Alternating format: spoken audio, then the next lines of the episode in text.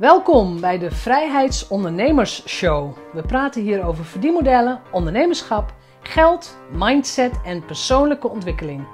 Ik ben jouw host, Jeanette Badhoorn, bedenker van het merk Vrijheidsondernemers, auteur, organisator van de Transatlantische Ondernemerscruise en online pionier. Welkom, aflevering 24 van de Vrijheidsondernemers Show. En we zitten nog steeds in onze contentbubbel. Vandaag gaan we kijken naar alles wat jou kan tegenhouden als het gaat om het creëren van content. En ik heb de aflevering genoemd belemmerende overtuigingen bij contentcreatie. Je gaat straks luisteren naar een opgenomen webinar dat ik over dit onderwerp heb gegeven. Je zult ook horen dat ik met mensen in de chat aan het praten ben, dat ik ook wat coaching geef. En ik ga ervan uit dat deze opname voor jou zo waardevol is dat je toch gewoon gaat luisteren. Je ziet de slides niet, je ziet de chat niet, maar je hoort wel alles. En ik ga ervan uit dat de belemmerende overtuigingen die ik ga bespreken, als het goed is heb je die in de money mindset ook al een deel gehoord, maar die belemmerende overtuigingen, die stemmetjes, dat je daar eigenlijk wel van af wilt. Dus we gaan ze aanpakken. Dus we gaan met die belemmerende overtuiging aan de slag. We gaan ze een plekje geven.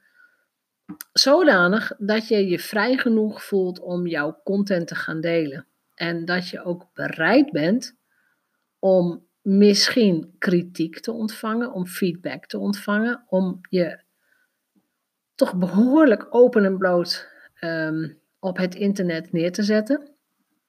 En of dat nou is met een video, met een foto, met een boek, met een podcast, met, met een blog, het, de vorm maakt niet uit. Mensen gaan het lezen, mensen gaan je zien en mensen gaan iets van jou vinden. Dat is het goede nieuws. Anyway, ik wens je veel plezier bij deze aflevering. Ik wens je ook veel herkenning. Want ik denk dat alles wat ik zeg en wat mensen in de chat aan mij schrijven, dat het voor jou zeer herkenbaar is. Daar ga ik wel van uit. En als je hier vragen over hebt of je wilt ook hierin getraind of gecoacht worden, neem gewoon contact met mij op. Stuur een mail. Stuur een bericht via Facebook, LinkedIn of Instagram. Ik ben op mijn naam prima te vinden. En ik, ja, ik, ik wens je toe dat je gewoon losgaat op internet. Dat we kunnen zien dat jij die expert bent die je wilt zijn. Veel plezier. Welkom bij deze online training over de obstakels bij onder andere contentcreatie. En hij komt op andere plekken ook weer terug. En de reden dat ik deze training heb ingebouwd is dat ik uh, merk dat als ik mensen oproep tot van, joh, maak een filmpje of schrijf een blog of, uh, nou ja, doe iets met content, dat de techniek niet de, de, factor is die mensen tegen gaat houden. Technisch leer je op een gegeven moment wel hoe je dingen moet doen, maar dat heel vaak in jezelf een belemmering zit om iets te doen. En ik denk, nou, daar wil ik toch even apart bij stilstaan. Ik heb ook niet de illusie dat ik in één keer alles kan oplossen, maar ik wil toch de meest voorkomende ja, belemmeringen die ik hoor, in elk geval tijdens trainingen en um, workshopdagen, die wil ik gewoon even behandelen, benoemen en als je daar op een rustig moment één op één verder over wilt praten, dan boek je gewoon een Skype consult in. Maar ik wil in elk geval dat je je daar bewust van bent en ja, dat zou ook gewoon vervelend zijn. En dat je er wel wat aan kunt doen. Goed. Ik ga uit gewoon van het werk en ik ga uit van uh, normaal functionerende mensen, om het zo te zeggen. Dus geen zware toestanden, maar iedereen heeft positieve overtuigingen waar je wel dingen mee voor elkaar krijgt. En uh, ik denk dat ook de meeste mensen wel last hebben van beperkende of van belemmerende overtuigingen. Iedereen zal ik niet zeggen, want er zijn mensen die er al veel aan gedaan hebben en al heel ver zijn en het niet meer als zodanig voelen. Maar ergens in je carrière, in je loopbaan, in je ontwikkeling kom je altijd wel een belemmerende overtuiging tegen. En de manier waarop wij daarmee omgaan is heel erg bepalend voor de mate waarin je succes gaat halen. Want je zult zien dat mensen met dezelfde overtuigingen toch gewoon dingen doen en toch gewoon aan de gang gaan. Nou, even wat uitleg of definitie. Een positieve overtuiging helpt je je doelen te bereiken. En dat zijn gedachten als uh, ik kan het wel, of dat gaat me lukken, of uh, als zij het heeft gedaan, dan kan ik het ook. En het gaat heel erg uit van je eigen kunnen. Dus positieve overtuigingen geven ons de mogelijkheid onze talenten te ontplooien. Dus je weet dat je een bepaalde aanleg hebt, je weet dat je er misschien nog niet goed in bent, maar je gaat gewoon oefenen, oefenen, oefenen, waardoor je er beter in bent. En dat kan een aanleg zijn voor autorijden, voor tekenen, voor, nou ja, voor iets wat jij leuk vindt en waar je goed in bent. Dat is dus een talent. En talenten hebben nou eenmaal de neiging om veel aandacht te krijgen en ze nog beter te maken. En dat is alleen maar goed. Dan de belemmerende overtuiging. Belemmerende overtuiging of beperkende overtuiging houden jou van je doelen af. Die stoppen je. En beperkende overtuigingen hebben heel vaak te maken met problemen. Dat kan zowel in jezelf zitten, maar het kan ook in de context of de omgeving zitten. Angst voor falen, angst voor mislukken. En ik durf er zelfs bij te zetten angst voor succes, want die kom ik ook tegen. Stel dat het wel lukt, wat dan? En een beperkende overtuiging heeft vaak te maken met het denken in onmogelijkheden. Ik kan dat niet, want ik ben te oud, ik ben te jong, ik, nou ja, ik heb iets. En we gaan ze gewoon eens bekijken, tenminste de meest voorkomende gaan we bekijken en kijken hoe we daar aan kunnen gaan omdenken om het zo te zeggen. En wat ik altijd heel fijn vind, ja, ik, ik, ben daar misschien heel nuchter in. Als ik iets denk, wat, wat niet handig is, van oeh, dat is wel heel moeilijk, of hoe kan ik dat wel? Dan, uh, dan beschouw ik dat gewoon maar als een gedachte. Het is maar een gedachte. En uh, ja, uh, als je het heel netjes zegt, hè, beschouw een beperkende overtuiging eenvoudig als een feitelijke constatering die alleen op dit moment van kracht is. En vooral dat op dit moment vind ik zo mooi. Omdat je eigenlijk tegen jezelf moet zeggen: ik kan het nu nog niet. Dus ik wil het wel leren, maar ik kan het nog niet. En de meeste mensen snappen heel goed als ik de metafoor van het autorijden pak. Je eerste autorijles was onwennig en raar en misschien eng en moeilijk en al dat verkeer. En dan ben je eenmaal, nou ja, stel dat je je rijbewijs keurig haalt en je bent 20 jaar verder. Dan kun je dat moment, dat eerste moment, niet eens meer voor de geest halen. Het feit dat, je dat moeilijk vond. Het feit dat je niet kon schakelen of dat je nou, moest wennen aan een auto. De meeste mensen die ik nu ken, die stappen in een auto en die rijden gewoon een stukje. Ah, goed zo. Techniek begint te lukken. Dus een beperkende overtuiging is maar een gedachte. En eigenlijk zegt hij, ik kan het nog niet. Je kunt het nog niet. En als je dat tegen jezelf kunt zeggen, van ach, het is maar een gedachte en uh, wat moet ik leren om het wel te kunnen, dan wordt die overtuiging of die gedachte heel anders. Nou, dan even wat, wat van die gedachten die uh, zeker bij social media een rol spelen. Dan ziet iedereen wat ik doe. Uh, dan denken ze dat ik niks anders te doen heb. Wie zit er nou op mij te wachten en wat heb ik nou te melden? En als je heel kort even naar deze gedachte kijkt, dan zie je meteen al dat de focus van deze gedachte op de omgeving uitgaat. Dus je gaat niet uit van wat je, wat je zelf belangrijk of waardevol vindt, maar je gaat uit van wat een ander ervan gaat denken of dat een ander daar een inter interpretatie over heeft of dat een ander denkt dat je misschien dom bent of wat dan ook. Nou, daar gaan we gewoon eens even naar kijken. Want ik hou er niet van als mensen in het onzichtbaarheidshofje, in de weerstandslaan of in de angststraat terechtkomen. Dat zijn doodlopende wegen. En zeker met social media, als je daar echt mee wilt knallen en mee wilt, ja, echt zichtbaar wilt zijn, dan, uh, ja, dan kun je ze gewoon niet gebruiken, die rare gedachten. Goed, we gaan ze aanpakken. Als je het wilt en, uh, en ook wilt delen, want deze opname wordt ook voor andere mensen beschikbaar. Vind ik het fijn om te weten waar heb jij last van. Dus in de chat hiernaast kun je gaan schrijven waar heb je last van. Denk je van nou ik heb echt wel ergens last van, maar ik wil het niet in de openbaarheid delen of met andere mensen. Zet het dan later gewoon in een mailtje naar mij toe of boek eventueel een Skype gesprek in. Dan kunnen we er één op één op praten, over praten. Maar ik kan je verzekeren dat um, nou, van alle belemmerende overtuiging die, ik vaak hoor bij mijn cursisten, dat ze toch ook wel heel erg veel op elkaar lijken. Dus dat ze misschien voor andere mensen ook heel herkenbaar zijn als je ze durft te delen. Dus ik wacht even tot. Ehm, als je niks wilt delen, wil je dat dan ook even in de chat zetten. Van, eh, ik mag ook zoiets zetten van: eh, ik boek wel Skype in of ehm, nu even niet. Mag je zelf even kijken. Dan wacht ik even tot er een reactie komt. En laat even iets van je horen in de chat. Ja, er komt iets. Techniek. De eerste stap is altijd moeilijk. Ook het moment kiezen wanneer je start met delen. Klopt, er zitten twee aspecten in, als ik het zo zie. Dus hoe werken dingen? Hoe moet ik de techniek? En um, dan daarna het moment kiezen waarop ga ik dingen delen, wanneer ga ik het uh, waarmaken. En de volgende is, ik hou van een persoonlijk gesprek en niet van alleen maar zenden.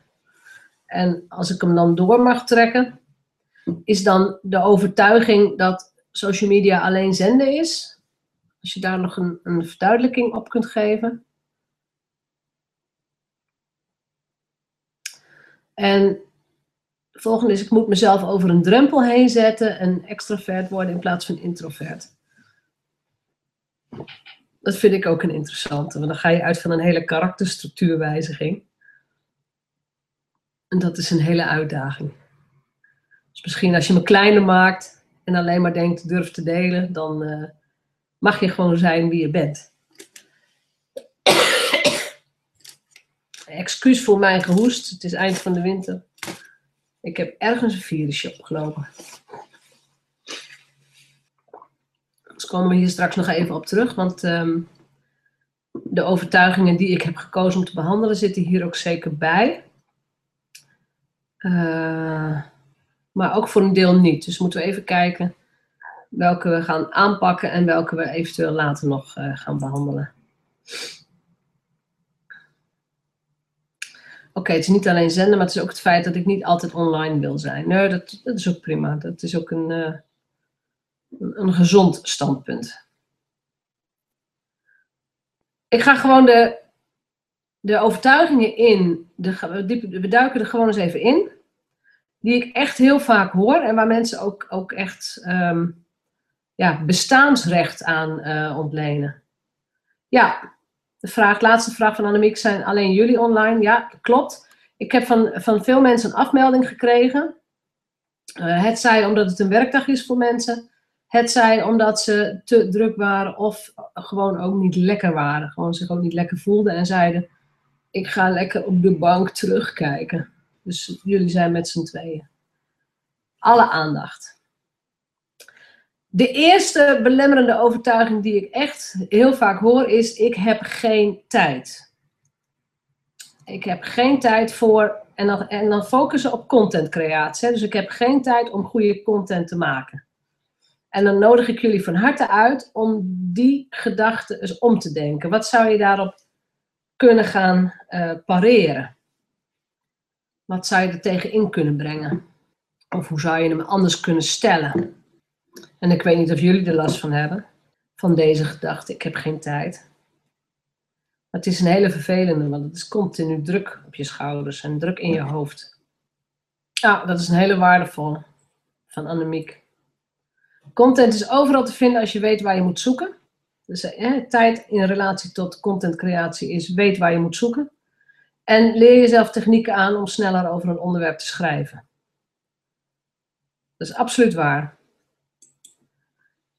En Jolanda breekt er mooi op. Elke dag iets kleins doen kost niet zoveel tijd. Een update op LinkedIn of een Twitterbericht gewoon doen en tijd maken. En dat is ook een hele belangrijke.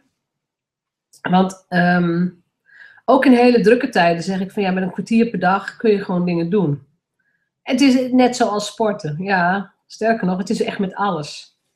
Ik ken ook trainers die zeggen van je moet gewoon elke 10 minuten lezen in een managementboek, in een nuttig boek. En als je dat elke dag 10 minuten doet, heb je na verloop van tijd gewoon heel veel boeken gelezen. En nu lees ik vooral info van anderen, kost heel veel tijd. En het geeft ook voldoening als anderen positief over jouw content zijn. Ja, dat is eigenlijk je beloning voor het feit dat je het gewoon doet. Dus tijd maken is heel belangrijk.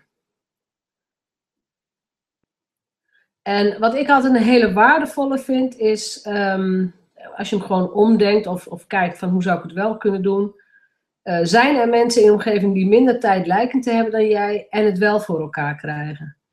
En die kun je ook met talenten of met, nou ja, met aanleg of met handicap of wat dan ook gebruiken. Uh, er zijn natuurlijk zat mensen die, die, die, die, kinderen hebben of dieren hebben of een zieke moeder hebben of wat dan ook. En toch dingen voor elkaar krijgen. Ook nog kunnen werken en ook nog van alles kunnen doen. Dus schijnbaar doen die mensen andere dingen niet. Besteden ze hun tijd anders of zijn ze strenger. En krijgen ze dingen wel voor elkaar. Ik moet zeggen dat ik daar zelf ook heel streng in ben. In de zin van, uh, ik kijk bijvoorbeeld bijna geen tv. Daar maak ik geen tijd voor. Ik heb mijn omgeving ook zo strak afgericht. Ik werk vanuit huis. Maar eh, ze moeten, ja dat klinkt heel raar, maar de dames uit het dorp moeten niet ineens aanbellen van wil je een kopje koffie drinken daar heb ik geen tijd voor op dat moment, want het is mijn werkdag. Dus dat heb ik ook gewoon verteld. Van, uh, ook al zit ik thuis, het is gewoon mijn kantoor. Dus uh, ik kan niet zomaar koffie gaan drinken met iedereen. Hoe gezellig en leuk dat ook is. En ik moet ook eerlijk zeggen dat dat gewoon ook wel je eigen verantwoordelijkheid en je eigen instelling is om dat ook gewoon te zeggen. Stellen van prioriteiten, absoluut. En als dingen makkelijk kunnen, moet je het makkelijk doen. Nou, als ik iets heel snel nodig heb voor de computer, mijn uh, mijn adapter was kapot, mijn oplader van de laptop. Nou, dan kan ik twee dingen doen. Ik kan online eentje bestellen. En dan accepteer ik iets van 6 euro verzendkosten. Of ik moet de tijd nemen om naar de stad te gaan, dat ding aan te schaffen en weer terug te fietsen. Dan bespaar ik misschien een paar euro verzendkosten, maar ik ben wel anderhalf tot twee uur bezig. Dus ik eh, ben natuurlijk s'avonds om tien uur dat ding gewoon online aan het bestellen. De volgende dag heb ik hem in huis. Dus ik ben daar zelf wel heel streng in en dan betaal ik dus inderdaad liever wat meer geld. Maar het is, uh, tijd is erg belangrijk. Uh, in mijn optiek heeft iedereen evenveel tijd. En ik geef echt onmiddellijk toe dat als jij niet heel gezond bent of je hebt last van bepaalde dingen, dat je misschien wat meer slaap nodig hebt of vaker naar een arts moet en dus meer tijd nodig hebt met andere dingen.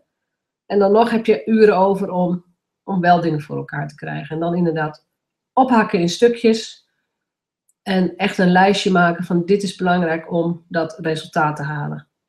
En als het heel belangrijk is dat je daar een positieve beloning of positief resultaat uithaalt, dan moet je dat ook gewoon visualiseren of opschrijven. Ja, het is ook lastig, want in feite vraag je ook anderen om te veranderen in de omgang met jou. Ja, dat klopt. Ik, ik noem dat eigenlijk opvoeden. Het is niet zozeer veranderen, maar opvoeden. En uh, dat heeft ook te maken met bijvoorbeeld, um, nou ja, weet je, ik heb drie kinderen. Eh, als ik dit op een middag doe, zo'n online training, kunnen ze niet binnenlopen denderen en ineens iets vragen. Dus ja, ook daar moet je opvoeden. Maar ik weet dat om tien uur nu, vandaag, mijn hulp binnenkomt die het huis gaat schoonmaken. Uh, die hoef ik verder niet op te voeden, maar er ligt wel een briefje klaar voor haar van let op, ik heb een online training. Uh, laat mij met rust, uh, geef me geen koffie of vraag niet hoe het is of wat dan ook. Begin maar gewoon rustig met werken, ik kom wel beneden. Dus het, is, um, het zit soms in hele kleine dingen. Maar die ruimte die moet je inderdaad opeisen. Dan de volgende belemmering, en die hoor ik ook echt regelmatig. Wat heb ik nog toe te voegen aan wat er al is? er wordt al zoveel geschreven, er wordt al zoveel geblogd, er wordt al zoveel, zoveel video gemaakt. Wie zit er nou op mijn informatie nog te wachten? Kunnen jullie die uh, omdenken? Wat zou je daarop pareren zelf? En ik heb niet voor niks een foto van uh, vogels erbij gezet. Want dat is, daar is ook nog een leuke uitspraak over die ik zo ga zeggen. Ik ga even kijken waar jullie uh, mee gaan komen. Wat heb jij toe te voegen aan wat er al is? Ja, dat is een hele belangrijke van Annemiek. Elke mening telt en of die waardevol is, hangt af van de lezer. Dat klopt. Content die jij maakt, is misschien inhoudelijk wel aanwezig, maar nooit in jouw woorden en nooit met jouw visie erbij. En uiteindelijk bepaalt jouw droomklant of jij iets toe te voegen hebt. En je zult merken dat er altijd iemand op jouw informatie zit te wachten. Er is altijd iemand blij met jouw filmpje, met je foto, met je quote, met je, met je blog, met je liedje. Echt. Er is altijd wel iemand die zegt, oh, daar zat ik nog net op te wachten. En weet je, al doe je het maar voor één iemand, maar Gemiddeld genomen zijn het er wel meer. Je eigen ik breng je in. Dat is inderdaad een hele belangrijke. Het gaat om jouw woordkeuze, het gaat om jouw interpretatie, het gaat om jouw, uh, jouw keuze van beeldmateriaal. En eh, die vogels, om daar even op terug te komen, ik weet niet wie dat ooit tegen mij zei, maar ik vond hem zo leuk. Eh, denk je nou echt dat een vogel in, in het bos zich druk maakt over wat de buurman of de buurvrouw aan het zingen is? Die vogel zingt gewoon omdat hij zich wil uiten, omdat het gewoon in, in de natuur zit. En die vogels denken niet na over, en zeker als je kraai bent bijvoorbeeld niet, die denkt niet van nou laat ik maar niet zingen, want het, uh, dat doet het veel leuker. Of de, de specht is aan het woord. Nee, die vogel zingt gewoon. En ik denk dat het handig is dat je ook als ondernemer denkt, ik ben ook ondernemer, ik ben kennisondernemer, ik moet dus ook kennis delen. Ik ga dat gewoon doen. En dat is belangrijk. Uh, dit is ook een manier om om te gaan met van, uh, wat heb ik nou te melden? Uh, nou, doet het er echt toe of wat anderen daarvan vinden? Moet je daarover nadenken? En wat ik een hele waardevolle vind, is moet jij de eerste zijn in een bepaald vakgebied om succesvol te worden? En ik denk dat dat helemaal nodig is. Um, Sterker nog, als een vakgebied populair is, zul je zien dat gewoon meer mensen daarin gaan werken.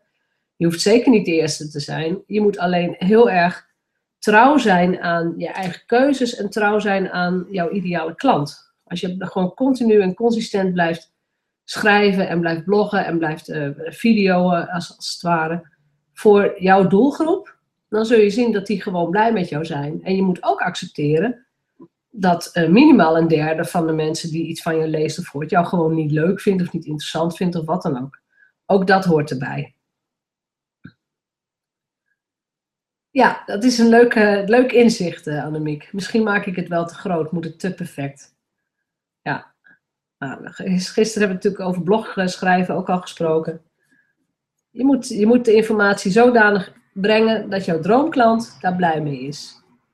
Als die blij wordt van hele grote en hele perfecte content, is leuk. Maar het is de vraag of dat ook jouw droomklant is. Dan blijf je op je, op je tenen lopen. Ja. Het gaat er niet om of je de eerste bent, maar wat je ermee doet. Dat klopt. Niets is uniek meer, maar geef je eigen draai eraan. Dat vind ik ook een hele mooie. Moet ik eerlijk zeggen, er zijn echt wel hele unieke persoonlijkheden die echt wel dingen neerzetten dat ik denk van nou, dat doen ze echt heel erg leuk die invalshoek had ik niet gezien, maar, um, maar dat klopt.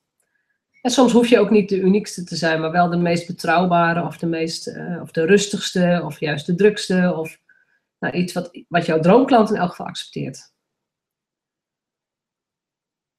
Dan de volgende overtuiging, die ik ook vaak tegenkom. En die heb ik als uh, rupsje nooit genoeg erin gezet. Weet ik er wel voldoende van? Dus weet ik voldoende van deze materie om daar content over te gaan maken. En dat zijn vaak de ondernemers die ook wat meer in de, in de, misschien in de zorgende hoek zitten of in de therapeutisch coachende hoek. Dat zijn mensen die ongelooflijk veel investeren in vakkennis. De ene cursus dit, de volgende cursus zo. En die weten waarschijnlijk heel erg veel, maar hebben nog niet het vertrouwen dat ze het kunnen overbrengen, dat ze daar iemand mee kunnen helpen. En het nadeel daarvan is natuurlijk dat je voortdurend zoekende bent van wat weet ik nog niet. Hoe zou je deze zelf omdenken? Weet ik er voldoende van? Want dat voldoende, dat is echt een, een, soort reden om dingen niet te doen. Want het is nog niet voldoende of het is nog niet goed genoeg. En als ik dan uh, de volgende zin, hoe zou het voor je zijn als jij je realiseert dat je nu precies de goede kennis hebt voor jouw droomklant, dan impliceert dat natuurlijk ook dat je gewoon genoeg weet. Het is ontzettend belangrijk dat jij dus inderdaad weet wie jouw droomklant is. Als je iemand uh, alles over LinkedIn wilt leren bijvoorbeeld, dan heb je klanten nodig die gewoon veel minder kennis hebben van die website dan dat jij dat hebt. En dan kun je ze 1, 2, 3 dagen lang hele waardevolle informatie geven. Ja, dankjewel. Ja, dat is echt waar. Bedoel, klanten waar ik mee werk zijn echt allemaal expert op hun gebied. Die weten echt al heel veel. En ook al ga je kleine stukjes delen, ook al ga je echt brokjes van je kennis delen, er zijn zoveel mensen die dingen gewoon nog niet weten of die net op dat moment op zoek zijn naar jouw kennis. Ja, en Jolanda zegt terecht, ik weet heel veel over nieuwe media en dat laat ik ook merken, dus dat ga ik ook tonen. Maar ik zeg ook heel duidelijk dat ik niet alles weet en dat ik het ga uitzoeken. En dat is helemaal niet erg. Dat, dat heb ik ook heel vaak. Zeker als het echt over hele technische dingen gaat. Of ja, hele nieuwe ontwikkeling zeg ik ook van, oh dan moet ik even een van mijn, uh, een van mijn buddies bellen, want dat weet ik ook niet. En dat maakt je echter. Mensen die zeggen dat ze alles weten, kun je ook gerust een beetje wantrouwen. Want nou, je moet gewoon genoeg weten.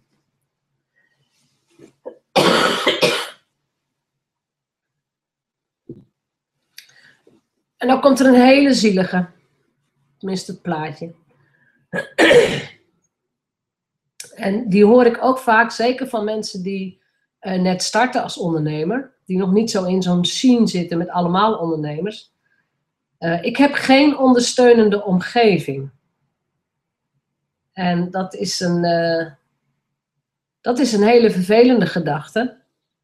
Ook omdat die gedachte je heel erg eenzaam kan houden. Dus je, bent, je wilt ondernemer worden, je zit op je werkkamer en je ouders begrijpen je niet, je man is geen ondernemer. De vrienden waar je mee omgaat van, vanaf de studietijd of de middelbare school hebben geen onderneming. Werken gewoon lekker in loondienst uh, meestal. En jij zit daar ondernemer te zijn.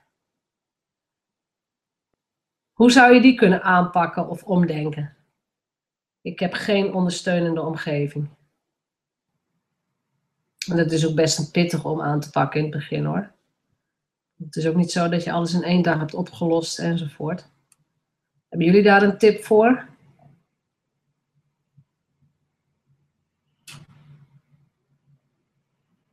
Mijn tip komt langzaam in beeld uh, zometeen. Um, omdat jij een ondersteunende omgeving hebt, dat is echt iets wat je zelf ook uh, voor elkaar moet gaan krijgen. Dus hoe zorg jij ervoor dat je wel een ondersteunende omgeving hebt? En um, weet je, dan kan ik alleen maar putten uit ervaring van mezelf en van de mensen die ik uh, in mijn omgeving ken, dus ook, ook mede-ondernemers. Word lid van, van netwerkclubs waar ondernemers zitten, van mastermindgroepen, van intervisiegroepen. Ga naar goede events toe waar je, waar je pittige ondernemers tegenkomt. Dus niet alleen maar naar open koffies waar mensen gewoon een kopje koffie drinken en waar je ondernemers tegenkomt die, uh, die, die desperate zijn. Maar ga naar uh, marketingtrainingen waar je ondernemers tegenkomt die ook al lekker een stapje verder zijn en die, die ook snappen waar het om gaat. Ja, geniet van de kleine successen. Iemand moet de eerste zijn. Uh, zie jezelf als een rolmodel, als voorbeeld. En dat is absoluut waar. En die zoek je inderdaad op buiten je vaste kring. En um, uiteindelijk, ik denk, ik ben nu ruim tien jaar ondernemer. Ik denk als je langere tijd ondernemer bent, dat je je ook sowieso gaat om, veel meer omringen met mensen die ondernemer zijn. Ik, bedoel, ik merk dat zeker in mijn privéleven ook. Maar uh, ja, vriendinnen van vroeger, familie enzovoort, zijn ook geen ondernemers. En die snappen ook misschien niet waar je mee bezig bent. En um, so be it. Dat, dat hoef je ook niet altijd uit te leggen. En jij bent het wel. En je kunt online zeker gaan zoeken. Bedoel, je kunt zelfs op LinkedIn mensen vinden waar je mee kunt gaan sparren. Of waar je zegt van mag ik één keer in de maand met je bellen. Of uh, wil je mij een half jaar coachen. Dus je kunt heel veel mensen zoeken die, uh, die snappen waar je mee bezig bent. En die snappen waar jouw focus ligt. En uh, nou ja, weet je dat je als ondernemer ook gewoon je eigen omzet moet draaien. Dat is echt iets wat mensen in loondienst minder goed begrijpen. En daarom dan trouw ik ook een beetje um, adviseurs, nou bijvoorbeeld ook van de Kamer van Koophandel, die dan een ondernemer gaat, gaat adviseren. Die hebben gewoon niet die, die, die hele zware drang van ik moet omzet draaien, of ik moet de BTW betalen, ik moet de Belastingdienst nog betalen. Dat is echt iets wat ondernemers gewoon elke dag voelen. En daar heb je gewoon die ondersteuning ook wel voor nodig. Dus gebruik elkaar ook gewoon hier in de groep en gebruik ook eh, de mensen die je tegenkomt en dan in positieve zin. Dus bied je hulp aan, maar vraag ook hulp. Als je denkt, hier kom ik niet uit of hoe doe jij dat handig, vraag het gewoon. Ook al valt het buiten de context van, van de content creatietraining. Als het om ondernemen gaat, kun je het altijd vragen. Hebben we geen antwoord, dan, uh, dan gaan we verder zoeken voor je. Nou, nou niet schrikken. Er komt nou een hele vreselijke. Dat is ook een vrij diepe, belemmerende, beperkende overtuiging. En die is ook aan te vullen. En het begin van die overtuiging is: ik ben bang. En dat kan zijn, ik ben bang voor wat mijn ouders ervan vinden. Ik ben bang voor falen. Ik ben bang voor succes. Ik ben bang voor administratie. Ik ben bang voor techniek. Ik heb ze in heel veel varianten gezien, gehoord. Uh, echt mensen tot huilens toe. Hoe gaan jullie om met angst? Hoe, wat, hoe pak je hem aan? Hoe kun je hem omdenken? Ik ben bang. Wat zou je zeggen tegen een ondernemer die content moet gaan creëren? Ja, Randa zegt terecht. Spring in het diepe en ontdek dat er niets is om bang voor te zijn. En als ik daar de parallel aan trek, spring in het diepe, want daar word je tenminste opgevangen, daar kun je nog een beetje zakken. Springen in het ondiepe is veel pijnlijker. Die lees ik ook wel eens. En um, andere tip, ik schrijf mijn angst op, bespreek het met mensen die ik vertrouw. En dan wordt mijn reuze olifant vaak ineens een schattig baby-olifantje. Ineens niet meer zo eng. En dan druk ik op send en staat iets online. Dat vind ik ook een hele slimme strategie. Schrijf het op, dus kijk het in de ogen als het ware. Um, in dit stadium bespreek je het inderdaad nog. En de kans is vrij groot dat als je een jaar verder bent, dat je dat bespreken niet eens meer nodig hebt, omdat je de, de stappen al vaker hebt gemaakt. Dan denk je van, nou, dit zal ook wel lukken, dit zal ook wel goed gaan. Maar het is heel slim om in elk geval een strategie ervoor te hebben en er niet voor weg te lopen. Um, nou ben ik niet zo bang aangelegd. Dus uh, mijn stelling ook richting mijn kinderen. Uh, als ze zeggen, ja, dat vind ik eng. Ik zeg, ja, dat vind ik me eng, maar je doet het toch. En dat helpt wel, want nu durven ze tenminste al uh, vrij veel.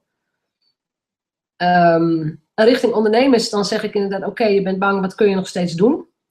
Dus stel dat je zegt, ik ben bang om uh, met mijn hoofd uh, op een video te zijn. Oké, dat is dat eng, maar wat kun je nog steeds wel doen? Zullen we dan beginnen met een fotootje of met een heel kort videootje? Of uh, laat je je interviewen of laten we je in actie zien? Die angst mag er zijn. Ik geef ook heel vaak, geef hem maar een stoeltje, laat hem maar zitten. Durven is doen, zo is dat. Nou, dat is ook zo. En als je echt wat meer tijd hebt om daarover te spreken met mensen, dan vraag je ze, nou vertel nou over je passie. Dus vertel waarom je doet wat je doet. En heel vaak, als je dan die tweede vraag stelt van is jouw passie groter dan je angst? Dan zeggen ze vaak ja, dat is wel zo. Ik vind mijn missie zo belangrijk en ik wil zo graag dat dit de wereld in gaat. What the heck? Dan is het maar eng. Maar ik ga het gewoon wel doen. Want het is belangrijk. Het is groter dan ik zelf. En dan, um, dan heb je de eerste stap ook vaak al gezet. En dan accepteer je nog steeds dat het eng is, dat je er bang voor bent. Maar toch doe je het. En dat zijn ook vaak wel de leukste ondernemers, vind ik. Mensen die zeggen, nou, ik vind het heel eng, maar ik doe het lekker toch. Um, nou, en wat Annemiek dan ook zegt, dan staat het ineens online. Dan wordt erop gereageerd, dan zie je dat mensen er blij van worden. En dan denk je, nou, wat heeft me nou zo lang tegengehouden? Wat was er nou zo eng aan? Want uiteindelijk ja, levert het natuurlijk ook iets op.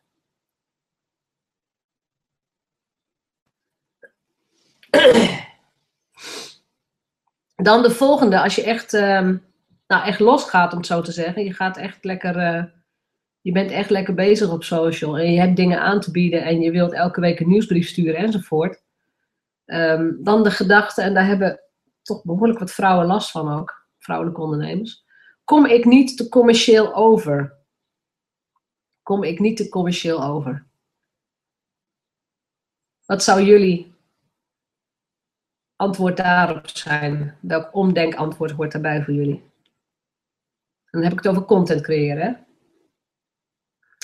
En ik pak heel vaak de metafoor die je ook in beeld ziet. Denk je nou echt dat de Coca-Cola marketing manager zich überhaupt een seconde druk maakt over die vraag?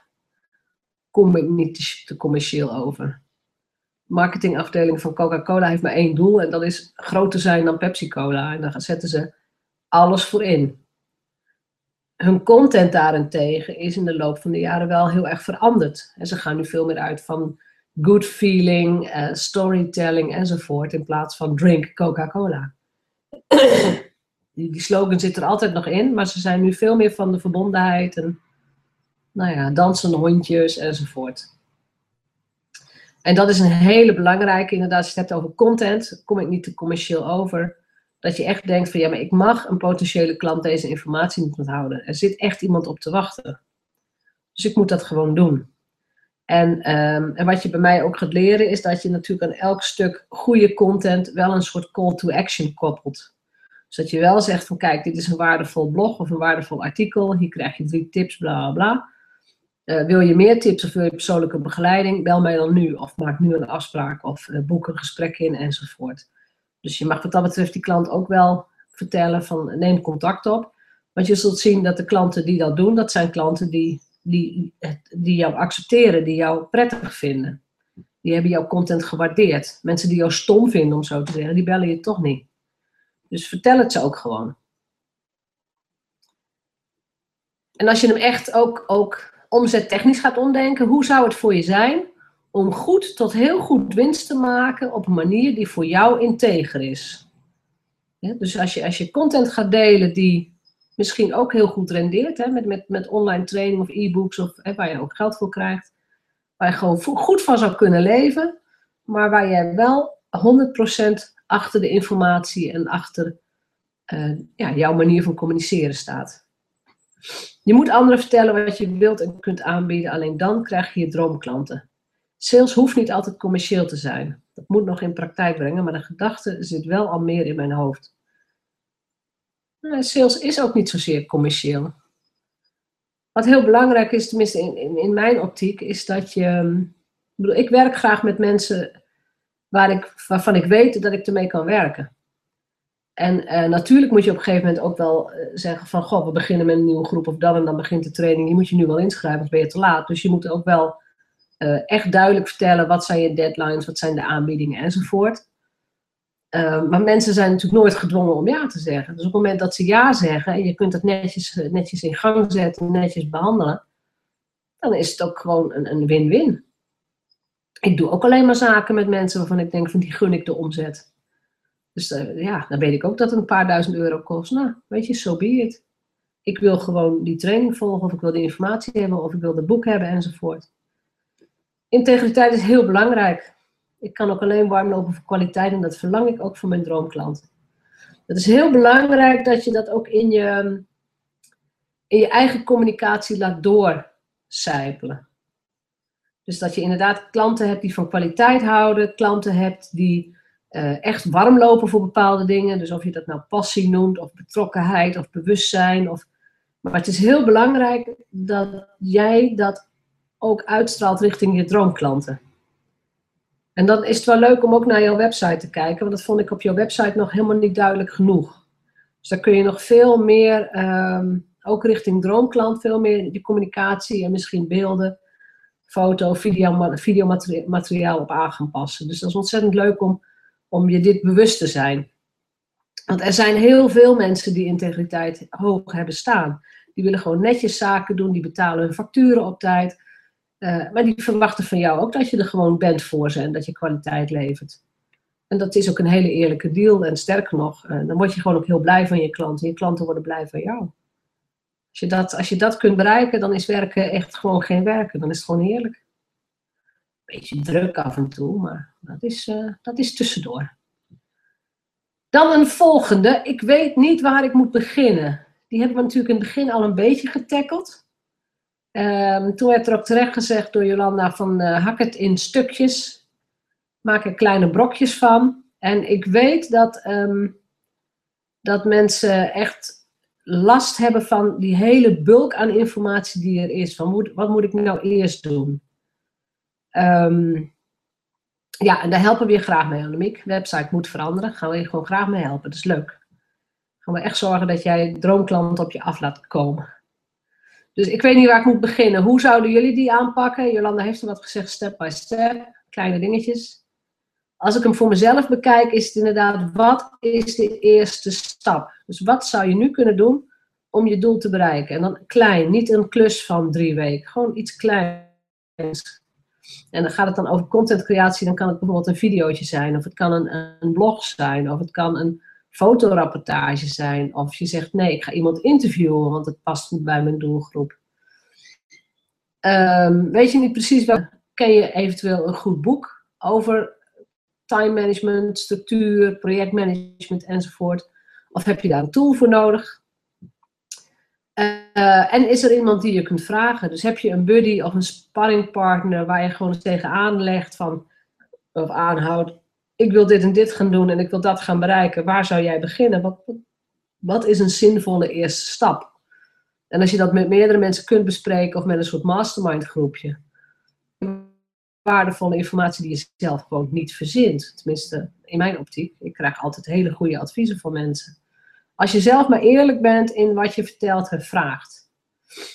En dat, um, ja, dat gaat heel goed. Wat is jullie strategie? Van waar moet ik beginnen?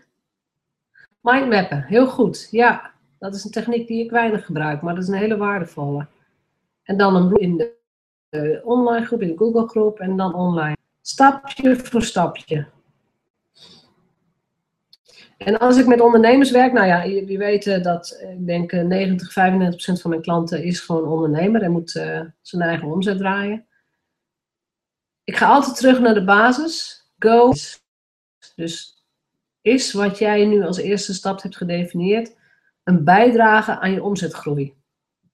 En dat echt steeds voor ogen houden. Is wat ik nu doe een bijdrage aan het doel van omzetgroei? En als je dat ook echt voor ogen houdt, dan zul je ook bijvoorbeeld Facebook uit gaan zetten. Of je denkt, ik kijk 10 minuten op LinkedIn en dan ga ik weer verder. En um, nou, Jolanda heeft nu als doel, ik wil elke week een blogartikel. Elke dag een update op LinkedIn. En ik hou me er echt streng aan, of tenminste ik hou me er aan, ik ben streng voor mezelf. Wat ik dan sowieso adviseer is, draagt dat ook bij tot meer zichtbaarheid, meer impact en uiteindelijk meer klanten, meer vragen en meer omzet. En ik denk dat, um, dat dit ook inderdaad een hele goede weg is. Dus gewoon goed, goede blogartikelen schrijven, prikkelend eventueel. Elke dag aanwezig zijn op LinkedIn met je kennis, met je expertise. Uh, maar dat heeft natuurlijk wel te maken met waar zit je doelgroep, wat doet je doelgroep en gaan ze jou ook inhuren. Dus dat afmaken met die call to action en uh, bel me, maak een afspraak die hele keten gaan we zeker ook aanpakken. Want uiteindelijk wil je die klanten die, die je nu nog niet kent, of misschien heel vaag kent, die wil je wel uh, lauwer maken of warmer maken, zodat ze ook iets bij jou gaan bestellen of kopen of dat ze je inhuren. Dus het moet echt ergens toe dienen. Daarom is Facebook ook zo'n timekiller en ook zo'n uh, niet-productieve site zo af en toe. Dus daar moet je ook slim gaan gebruiken. Dus go where the money is. Hele belangrijke. Dan een opdracht voor thuis. Gewoon om er nog even bij stil te staan. En die mag je van mij ook heel graag in de groep delen. Ehm, we hebben er nu een paar behandeld. Ik ben nog een checklist aan het maken met 101 excuses. Die zal ik zo nog wat meer over vertellen. Die zet ik ook online beschikbaar. Dus daar kunnen jullie ook naar kijken. Want we hebben er natuurlijk een paar behandeld. En jullie hebben in het begin een paar gezegd. Maar de opdracht is, zou je voor jezelf je meest remmende gedachten op willen schrijven? De drie meest remmende gedachten. Waar heb ik nou het meest last van? En hoe kan ik die om, omdenken? Hoe kan ik hem anders interpreteren? En kom je uit die tweede stap zelf niet uit? Dus eh, denk je van, nou, ik, ik heb echt geen idee hoe ik hem aan moet gaan pakken. Dan helpen we je natuurlijk heel graag. Hè? Daar is de groep voor. Dus zorg dat je dat tabelletje gewoon voor jezelf gaat invullen. En je hoeft echt niet alles te delen. Dus blijf ook gewoon echt bij jezelf daarin. Maar probeer ze gewoon een, een stoeltje te geven. De, de smoesjes, de excuses van uh, ja, de beperkende overtuiging. Zet ze gewoon op een stoeltje. Oké, dat is de gedachte. Hoe ga ik me omdenken? Ja, en Jolanda krijgt een heel belangrijk inzicht. Stap 2 is nieuwsbrief en infographics. En de call to action is heel belangrijk. Dat doe ik te weinig. Nou, dan is dat misschien nu een aandachtspunt dat je denkt: content leuk, altijd afsluiten met een call to action. Hoe ga ik dat doen? Ga ik ze te woord staan? Ga ik ze laten bellen? Ga ik ze laten inschrijven op de nieuwsbrief? wat ga ik doen? En dat is, uh, nou ja, dat krijg je ook nog wel tussen de oren, maar dat is echt heel belangrijk. Dus die opdracht nodig ik je uit. Uh, dat hoef je niet nu te doen, hoef je ook niet meteen in te vullen, maar neem er gewoon even de tijd voor de komende dagen. Waar heb je nou echt het meest last van? En hoe ga je hem omdenken? En als je het wilt delen in de groep, graag. Dan help je graag verder. Nou, en een van mijn favoriete uitspraken gaat om time management. There are seven days in a week and some day isn't one of them. Dus als je denkt, ja, dat ga ik ooit nog wel eens doen. Dan moet je eigenlijk een alarmbelletje gaan, gaan horen. hey, dit is een someday actie. Ja, dat gaat niet lukken. Wanneer ga ik dat doen? Dus al is het 2017 of wat dan ook, maar probeer het gewoon in te plannen. Uh, nou, wat ik al zei, ik heb een, uh, ben een lijst aan het voorbereiden uh, met 101 excuses. Die staan ook in mijn nieuwe marketinghandboek, of in ons nieuwe marketinghandboek. Wat ik vanmiddag ga lanceren samen met Sandra Derksen. En ik denk dat het leuk is dat je daar ook gewoon eens doorheen scrolt. En, en, en, weet je, je mag er voor mij ook gewoon heel hard om lachen. En, maar je mag ook, ook echt kijken van, oh, deze is wel heel serieus. Die heb ik ook. Dus er zullen er echt heel veel tussen staan waarvan je denkt van, nou, daar heb ik gelukkig geen last van. Maar ook misschien waar je wel last van hebt. Dus ik wou langzaam naar um, de afronding. En ik zit ook klaar voor jullie laatste vragen, laatste opmerkingen enzovoort. Dus laat maar weten welke je gaat aanpakken, wat je gaat doen en um, ja, wanneer we een berichtje in de groep kunnen verwachten. En deze video wordt ook gedeeld, dus daar krijgen jullie ook alweer een melding van. Dus wil je hem nog een keer nakijken of wil je nog een keer iets aan toevoegen, dan kan dat altijd. Als het goed is, ja. Dan was ik weer. Hadden jullie nog een laatste vraag die ik kan beantwoorden? Anders dan zet ik ook de opname stil. Dan gaat ook de, de chat blijft nog wel open. Dus heb je nog een privévraag, moet je even wachten. Maar dan laat ik in elk geval de video stoppen. Nuttige sessie, lekker confronterend. ik ga ermee aan de slag. Ja, dat gaan we doen. Succes met de boeklancering, veel plezier. Dankjewel. Ik ga straks eerst naar de kapper. Kijk, dat is heel hard nodig. Um, ik ga goed nadenken over het feit dat wat ik publiceer, ja, dat vind ik een hele, heel fijn inzicht. Uh, maak er gewoon een keten van. Dus uh, desnoods, want jij bent beeldend, teken het gewoon mooi uit dit is mijn content, wat is de call to action, waar komt die klant terecht, wat wil ik dat ze doen en wat kunnen ze dan daarna gaan doen. Dus ook als ze een heel waardevol artikel hebben gelezen, stel dat ze je blog lezen, stap 1 zou kunnen zijn, ik wil ze graag op mijn nieuwsbrief. Ik wil ze graag leren kennen en ik wil graag dat ze mij leren kennen. Stap 2 kan zijn met mensen die echt interesse hebben, ik wil graag met ze spreken. Ik wil graag een Skype gesprek of een telefoongesprek. Het kan ook zijn dat je zegt, nou, ik, ik organiseer een keer een, een, een, open training of een open inschrijving over iets, of een lezing. Of wat je dan ook maar gaat verzinnen. Het is steeds belangrijk dat je met je klanten ook de keten voor ogen houdt. Dus het is, uh, daar gaan we ook echt aan werken. Maar dat, je zult ook merken dat dat gewoon, het levert je ook gewoon echt klanten op. Om het op die manier te doen. En klanten vinden dat niet vervelend. Als ze je sympathiek vinden, vinden ze het niet vervelend dat de dat er staat bel me voor een afspraak of, of koop eventueel dit of maak kennis met dat. Vinden ze leuk. Ja, succes! Wij spreken elkaar weer over een week of twee. Staat de volgende gepland tussendoor. In de groep zie ik jullie opdrachten graag. En uh, inderdaad, ik ga me heerlijk klaarmaken voor de boeklancering vandaag. En uh, ja, ik vind dit een leuk onderwerp. Dus ik ben heel benieuwd wat er verder uit gaat komen. De andere deelnemers gaan nog terugkijken. Dus er zullen nog wel meer vragen over komen. Dus succes met werken vandaag en um, tot de volgende keer.